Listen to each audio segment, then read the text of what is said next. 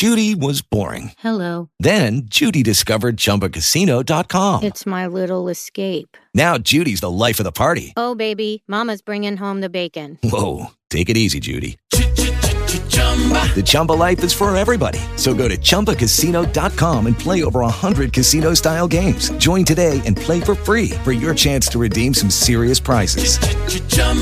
ChumbaCasino.com. No purchase necessary. Void where prohibited by law. 18 plus terms and conditions apply. See website for details. Welcome to Off the Post. I'm Russ Cohen. We've got Anthony Mingioni. And how are you? Doing okay, Russell. Can't say the same for the Flyers this evening, but Nobody can. And uh, we have Mike Augello, fresh off another uh, bowling tour. Mike, how are you? Uh, good evening, gentlemen. Um, sore because my knee is still recovering from Ah. a car accident. Yeah, that stinks. So you're well, you're get this- bowling hold under hold duress. Hold on, hold on, let me get this straight. Both of you guys were in car accidents now recently. Yes. Oh yeah. Oh no. I'm next. Yes. Wonderful. Ru- Ru- Great. yes, Russ, Russ, Russ's car was totaled, but my but my damage probably outdid his in terms. Yeah, of yeah, I didn't have any monetary. damage. Uh, I had more damage um, helping get a, um, a hot water heater in and out of my house and then to the curb. That did more damage You had more- to, to my knee than than the car accident. More damage to his psyche. Yes. Yes, the psyche too. All right, so let's talk about the Philadelphia Flyers, Anthony. We'll uh, mhm. tonight's game. It's just it, it's one of these things where you don't need an evaluation period anymore for the Flyers. They, you know. Wayne Simmonds has sort of lost control for the second consecutive game. He's just getting unsportsmanlike because, you know, he's he's trying. He, I don't know if he's trying to show off the ref or he's just, you know, he's becoming unhinged. We've seen Wayne Simmonds become unhinged as far as getting certainly getting frustrated. There's no being boisterous about that on the ice, now. right? And, Yeah. and and and now it's gotten to the point in the period where, like Edmonton has figured out, hey, we could just skate faster than the Flyers because they don't know how to defend, and the Flyers don't know how to defend anymore. Like Sh- Shane Gostisbehere was trying to defend Connor McDavid, and he had his back to him. He loses position. Puck goes in front of the net. By the time Gostisbehere sort of loafs over to the net, the puck bounces off of Stellaris' foot, goes right to McDavid. He puts it in. It's like the the effort is just it's just dumb. On on the first Flyers goal, Provorov was in the corner with I want to say it was maybe with McDonald. They're both in the corner. Nobody's at the net. Chiasson's in front of the net. Boom, goal. Like it's just it, doesn't matter that they have some new coaching. The it, it's the head coach that's the problem. And for as long as they keep him in there, it really doesn't matter about the evaluation. Yeah, you're getting. We're starting to get that obviously distinct impression that the um, that the coaching that whatever's being said now is kind of beginning to fall on dead ears. I mean, Yeah. I, I would say I, I do think a bit was a, a bit of starch was taken out of them the other night in Calgary. Though they Sure. had the game, and you know you lose it in that manner. Edmonton's just playing also particularly you know well at the moment, especially Mhm. because they actually have you know they're adhering to defensive structure right now, and there's nobody better than than than establishing that than a guy like Ken Hitchcock That's and true. seems to be the guy that you know Edmonton's needed for a long time.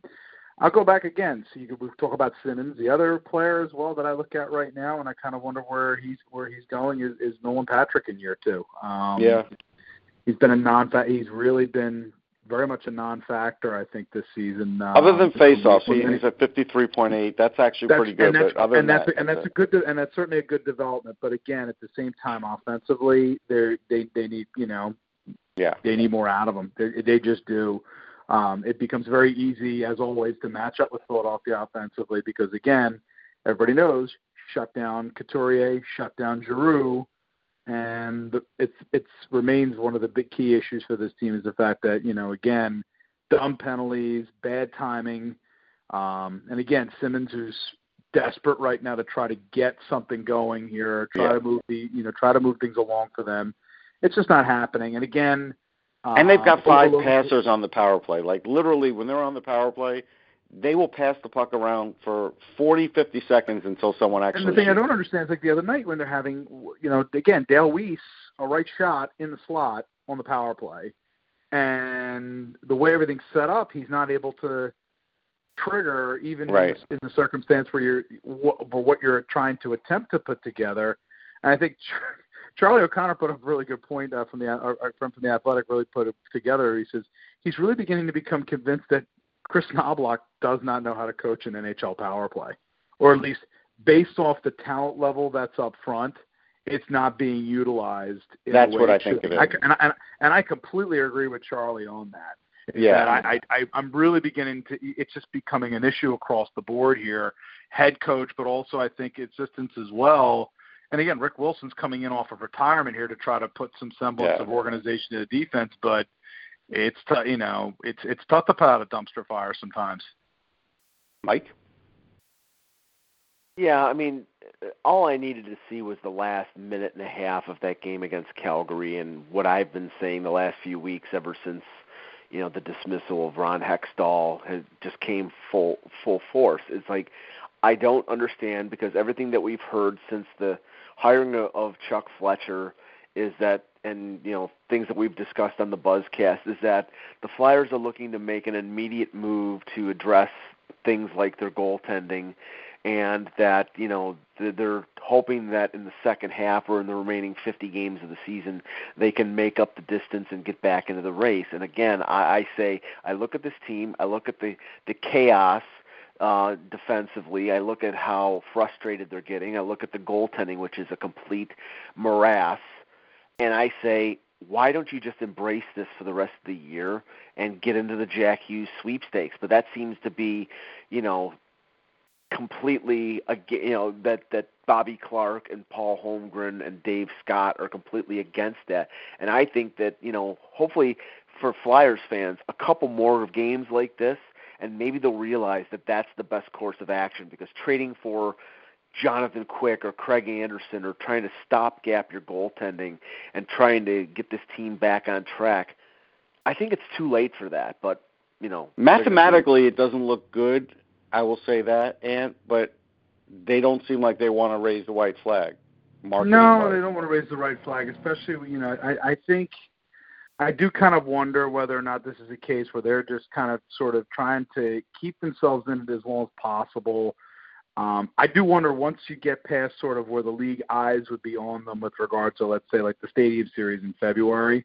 Yeah. Um, although that would be late February, where at that point, once league eyes are kind of off them a little bit more, um, then maybe at that point they embrace it at that point. But there's too many times here, I think, over the next stretch of the season here where they would probably like to avoid that as much as possible. Then again, you've got Chicago hosting the Winter Classic, and they're they've got mm-hmm. a record even worse in this circumstance. And look between them and Philadelphia. Philadelphia's at 28 points, and the Blackhawks are at 25. Yet they're hosting once again a um, a Winter Classic.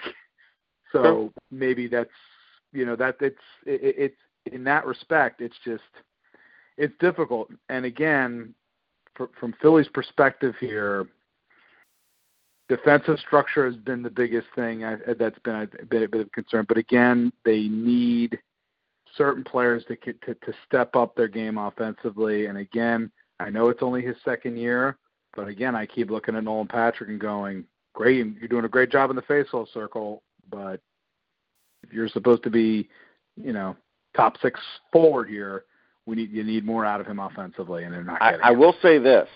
I will say this. Him and Nico Hischier are going through like a sophomore slump. Hischier's only got like 15 points himself. Oh, absolutely. Um, but again, and, and again, it, it, Jersey's also struggling. Not tonight, obviously, withstanding. Yeah, yeah. Um, but again, Patrick, 10 points in 26 games, minus four.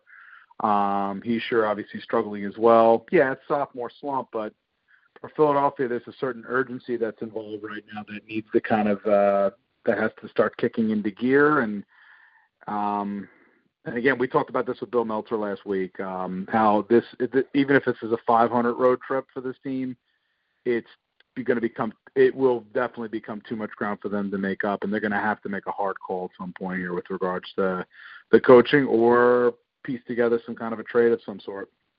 No question. Now, one one more Flyers item, uh, just because marketing always seems to be a big deal now, since we're in the gritty era. Because right now, Flyers fans are in the gritty era. You know, it's no longer the Giroux era. There's no longer it, this is what what it is. But anyhow, on on Twitter, I saw there was a build up for the Stadium Series game mm-hmm. via the logo. There's now like a logo unveiling. I guess that's the Penguins did happen. the same thing too. Penguins did the exact same exact I don't get same it. setup. Why are they all? Why are they doing this then? I don't understand any of these teams.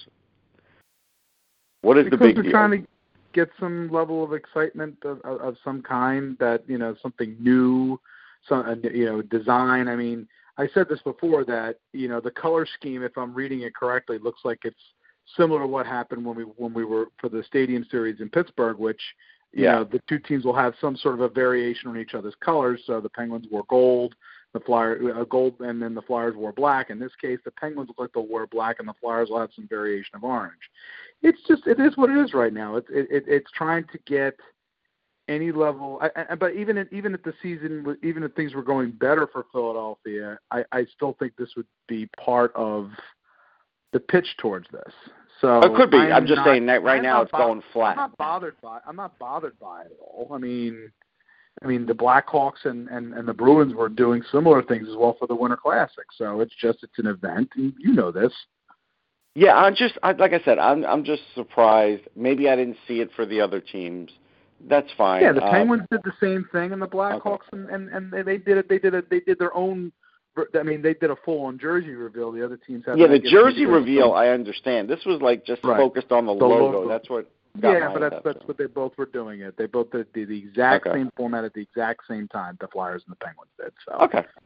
All right. Yeah, Uh, that's it's one of those things. I guess I'm not. I'm not Mhm. loving it. And Mike, you're not loving the um the Toronto Maple Leafs. Uh, there's a lot to like, but the uh the game against Tampa did show off some some flaws. And look, a lot of teams against Tampa would would you would see some flaws, but unfortunately, uh the Flyers could face Tampa in the playoffs, and right now it doesn't look like it would fare very well.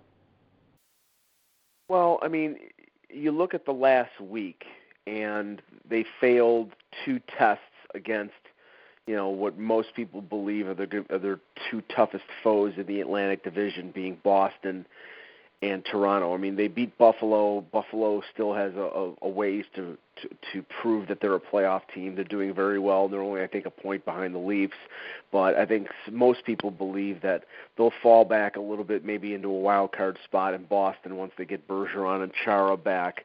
Um, you know, they've stayed in the race, even though they lost tonight to Pittsburgh. They stayed within shouting distance but they seem to have Toronto's number, especially at the TD Garden, and they laid a whooping on the on the Leafs last Saturday, and then Thursday in, in a game billed as you know the two best teams in the league with the two best records. Um, you know, Andrei Vasilevskiy was uh, did his Gumby act with with his unbelievable acrobatics and um, you know made 48 saves. And you know the Leafs put on pressure. They had six power plays. Their their best, you know, that really awesome power play that they have could not break through on Vasilevskiy. But you saw a team that is more battle tested, more experienced, deeper, uh, has a better defense, and only had 21 shots on goal, but was opportunistic and was able to seize on the few mistakes that Toronto made. And that's where I look at the situation and say, you know, a are they playing Frederik Andersen too much because he looked a little tired and he didn't he wasn't as sharp? B you look at the uh Lightning defense and you have Hedman and McDonagh and Girardi and Cernak and a couple you know a couple uh Sergachev and you know not even the, they don't even have Stralman in the lineup right now and that defense is much better than what the Leafs are putting up and you know they were frustrated by Vasilevskiy playing well. That was the only part of the game where I think the Leafs accomplished something, is they had a lot of scoring chances and were just beaten by a hot goaltender. But you look at that, you look at that Leaf team, and their fourth line is a weakness as compared to Tampa Bay, and that might be able to be addressed internally. But I I think that if the Leafs hope to beat the Bruins or beat the Lightning in the first round or second round of the playoffs the the the 23 man roster is going to have to be significantly changed before February 25th because they're just not good enough to beat those two teams right now. Anthony, do you think Mike's being too harsh on the Leafs, or do you get a similar feeling? Um, I think there's some. I, I certainly believe that the.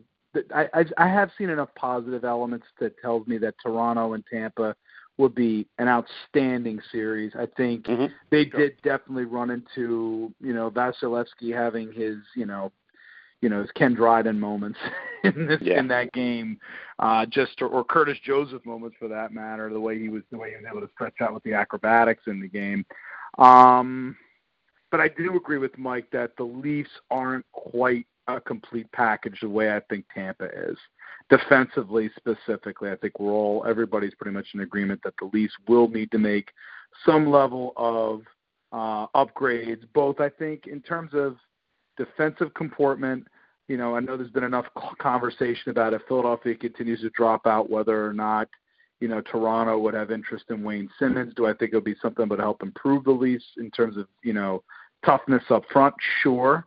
Um, defensively, Wayne is an average player, so I'm not necessarily certain that that's going to be an area of massive upgrade for um, for the Leafs if they went after Wayne. Uh, in terms of that, it would be primarily as an additional, you know, weapon up front uh, offensively.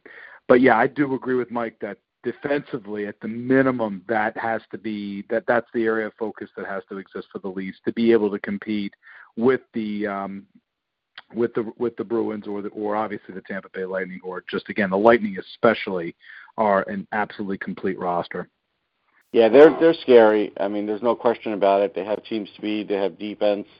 They literally just have to stay healthy. I mean, that that's really the um, the biggest deal. I noticed um, NHL Public Relations tweeted something. This is interesting. So Alex Ovechkin, who I think got another hat trick, uh, is 18th different player in the modern era since 43-44 to score 28 plus goals in his team's first 31 games, and third to do it since 93-94. You know, Jagr did it in 95-96 and Lemieux in 95-96, and they had each other to work off of. Um, not to say Ovechkin doesn't have that. I mean, he's got Kuznetsov and a lot of great players, but I don't know if he has another Hall of Famer. Anthony, I have to just say, I mean, post Cup, you would have to think now that Ovechkin would really start to start to get the status he deserves as we're watching one of the five best goal scorers in the history of the game. I think. Oh, I completely concur there. It's it's, it's he he could beat you in so many different ways, and we've seen it over the years. But yeah, he's he's certainly if you're going to say that the, winning the stand, the cup has kind of freed him up to really kind of be who he is. I mean, he's always kind of been an offensive juggernaut type of player, but this year he looks like he's on an absolute mission to just. Certainly, I think he he's a threat for he's a threat for sixty. I think I, I really actually think he can he can make it uh, potentially this year. I think it's I think it's within the realm of possibility. If he gets red hot, like he looked tonight, and continues to do so as he's done for those for the most part this season, you know that's that's where we're at with him right now. And again, it's not out of the realm of possibility that they you know that they continue to ride that hand and they and and and they go back and, and repeat, especially with the Atlantic potentially being the new murderers row this season in the Eastern Conference. The Caps might have a, row, you know because of the Metro's setup this year. Um, not being as strong, they may have a lot of energy remaining by the time they would play one of the Atlantic Division teams in the conference finals, and they could very well be on the road to uh, to potentially defending their Stanley Cup. Mike, what's uh, your thought? Well, I I heard a debate on uh, Toronto radio this afternoon that I think it was Ovechkin is 260 goals behind Gretzky, and whether you know at his age and what at the rate that he's scoring is it is it within the realm of possibility that he could be the you know the highest goal scorer of all time? I mean, I, until he gets within 100 goals, I'm not going to think about that. But if you right. look at the pace of the you know the pace that he has scored at, especially over the last few years, I mean, his bad years I think were 38 and 32 goals, and then it's 50 goals every year. And what is he 33 right now? He was 2000. Yeah. yeah. So I mean, I, I don't think it's likely that he can last until 38 or 39 scoring at the rate he's scoring. But if he plays into his early 40s, he might have a chance. And I don't know. We'll we'll see. That, that that's an interesting thing to to track. I mean, it, it's interesting just to even bring it up, I guess, because nobody's really brought it up for any player probably in the last decade or more that there's even some sort of shot. So I guess the fact that there's some sort of shot does tell you something. So yeah, I I, I do find that interesting, no question about it. Uh, and we go back to the Flyers, and they they hired Brent Flahr. He's a guy that um I've had on my show Hockey Prospect Radio a bunch of times. Interestingly enough, if you go back and look at at Minnesota, they've been a fair drafting team. I would say they're like right in the middle. Again, he wasn't in charge of player development, so I can't talk to how players developed or didn't under him. But as far as guys that they've drafted, they certainly had a good mix, and that's something where at least if you're going to lose someone like Chris Pryor, Brent Flahr is good at his job.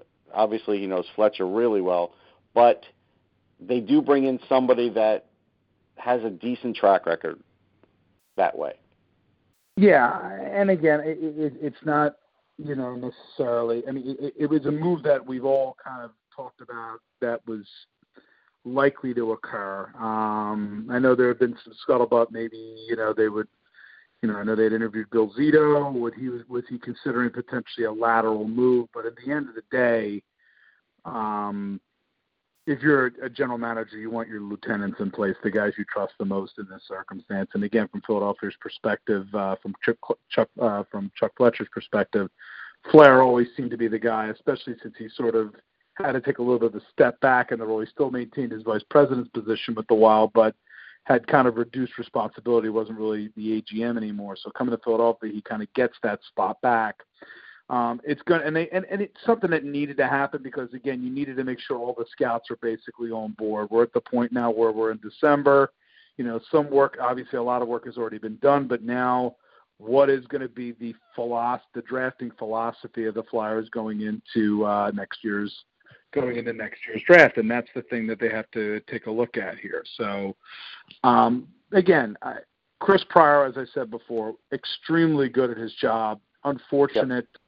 that he was collateral damage in the um, in the Hextall firing situation because that's basically what it read as that. Yes. You know, Fletcher wanted his guy in, and that was kind of the way things were going to go.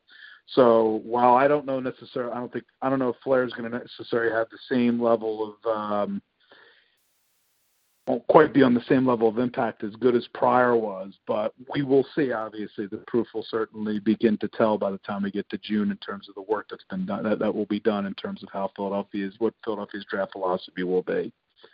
Yeah, and that's something we'll we'll start to learn about. I know that uh, Ron Hextall had mentioned there was supposed to be a uh, a scout meeting in January. Now I guess they'll continue that, and then maybe you know in a few months we'll get an idea of what direction they'll sort of be going in. I'm I'm going to guess they're not going to just pass up on defensemen to get snipers.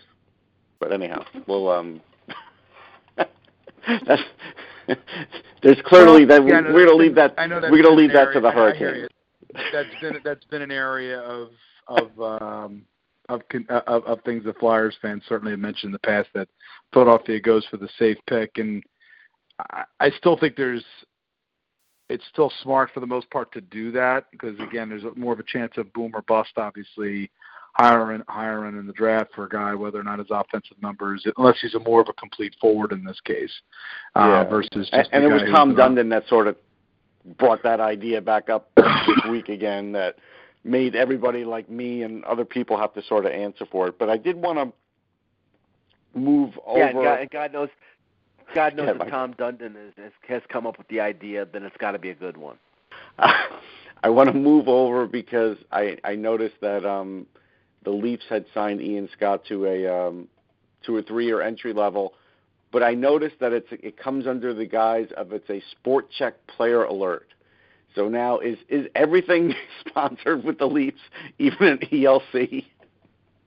Yes, everything. All their all their yes, all, all their announcements like that are uh, sponsored by Sports Check, and um, yeah, but uh, which hey, you know, it's hey when you're when you're looking to maximize the the the profit of the franchise, you're gonna you're gonna do everything you possibly can, and that's one of them. But just just talking about the signing though, it's like, and I wrote about this yesterday.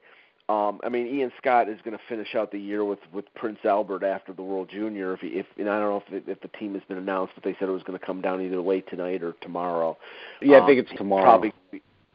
Yeah, he's going to be probably the number two behind Michael DiPietro for, for Team Canada, and right now he's had in the World Juniors. Great. We should say that for the people that don't realize, yeah, what we're talking about. Yeah. Yeah, in, in the World Junior, sorry. Um, and uh, and and Scott has a, you know, after I think he played one AHL game last year after his junior season had ended, and he he stayed with the Marlies through their Calder Cup run.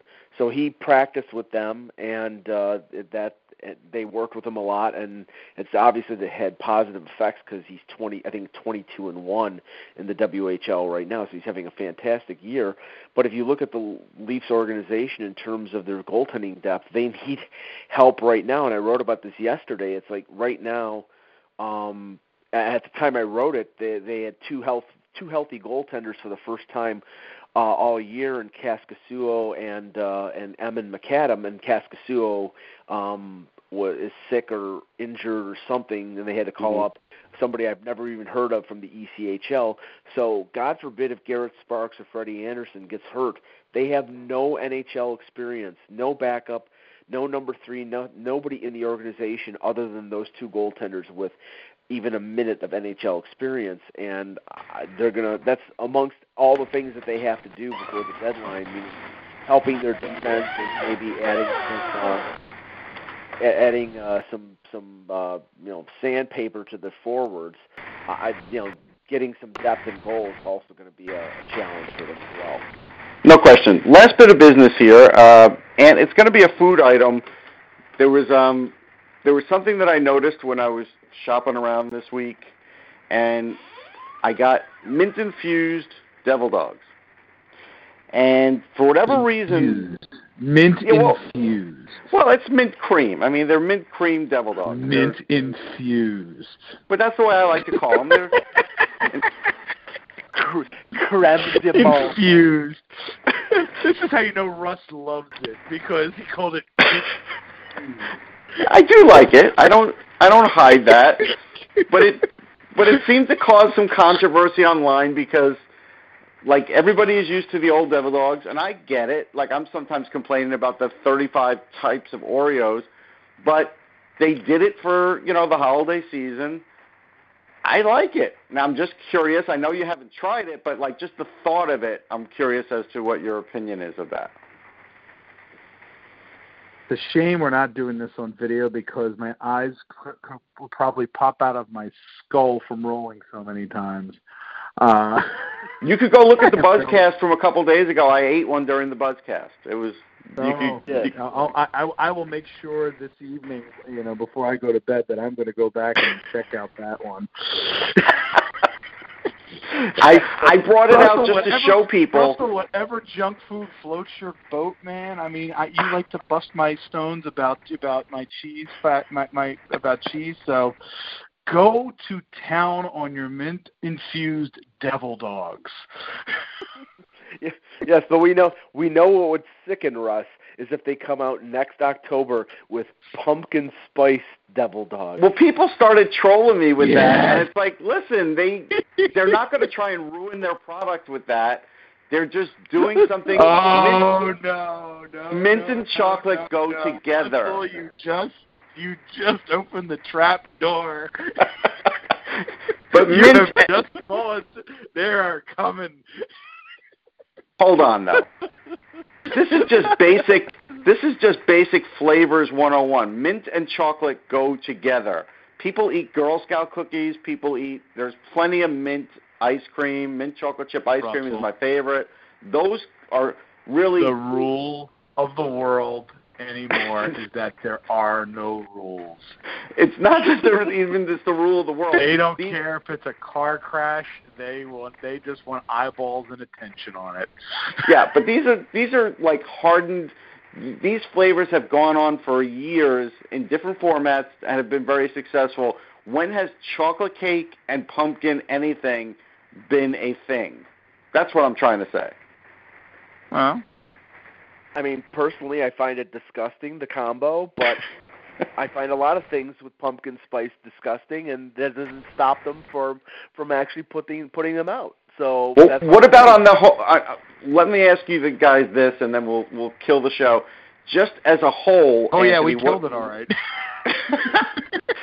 just as a whole, what are your thoughts on the devil dog itself? Because I still will occasionally eat one if I see them around. It's like, and maybe it goes back to the childhood. I think they're still pretty good.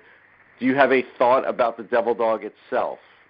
No, because honestly, I grew up with. I, I'm, I, I know I'm going to sound like a complete snob. I grew up with Tastykake. I hate to say okay. it. I grew up in South. I grew up okay. in South Philadelphia. Everything was Tastykake. So I honestly, Devil Dogs weren't a real yeah. thing when I was growing up. Now, up. Mike certainly did. So let's go to Mike. What What are your no, thoughts no, on we, it?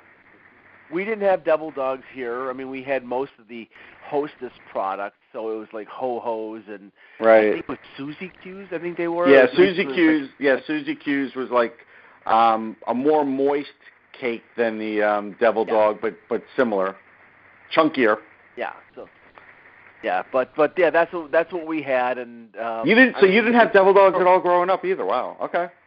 No, no, I didn't. But but you know, I mean, I, I liked Suzy Q's. They weren't my favorite, but I would have I would have given given it a shot just to see what what it tasted like. And I'm not against the mint infused filling, so uh, I would have I would have given it a shot.